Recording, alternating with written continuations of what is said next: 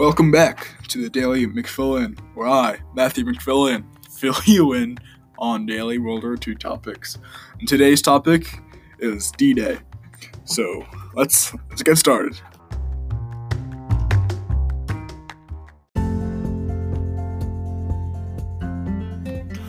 All right.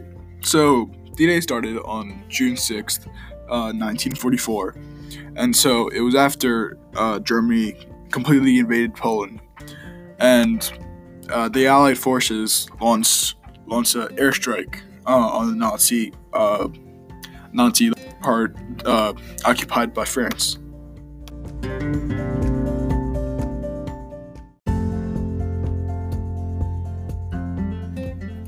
So, the the Allied forces basically split up uh, when they invaded. So, uh, a lot of they would get different parts of the um, the border.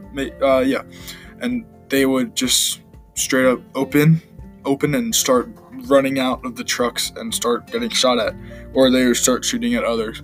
Many people would die like right away and be um, shot at.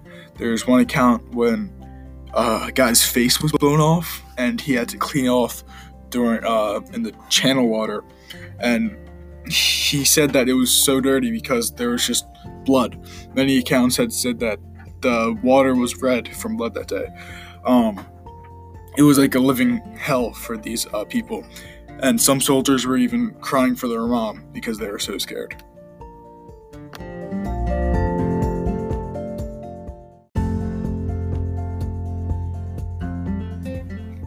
So, if you're like me, you're probably wondering what does the D in D-Day stand for?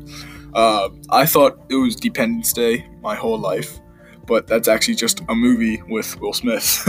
um, but it actually stands for Day Day. Um, yeah, I was surprised when I heard that too. And here comes my dog running in.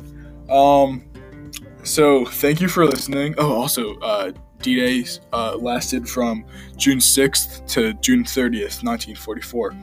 Uh, it was one of the bloodiest battles in all, uh, World War II.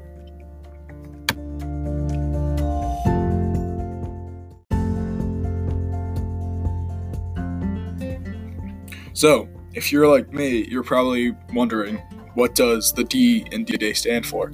Uh, I thought it was Dependence Day my whole life, but that's actually just a movie with Will Smith.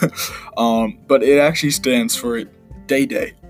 Um, yeah, I was surprised when I heard that too. And here comes my dog running in. Um, so thank you for listening. Oh, also, uh, D-Day uh, lasted from June 6th to June 30th, 1944. Uh, it was one of the bloodiest battles in all, uh, World War II.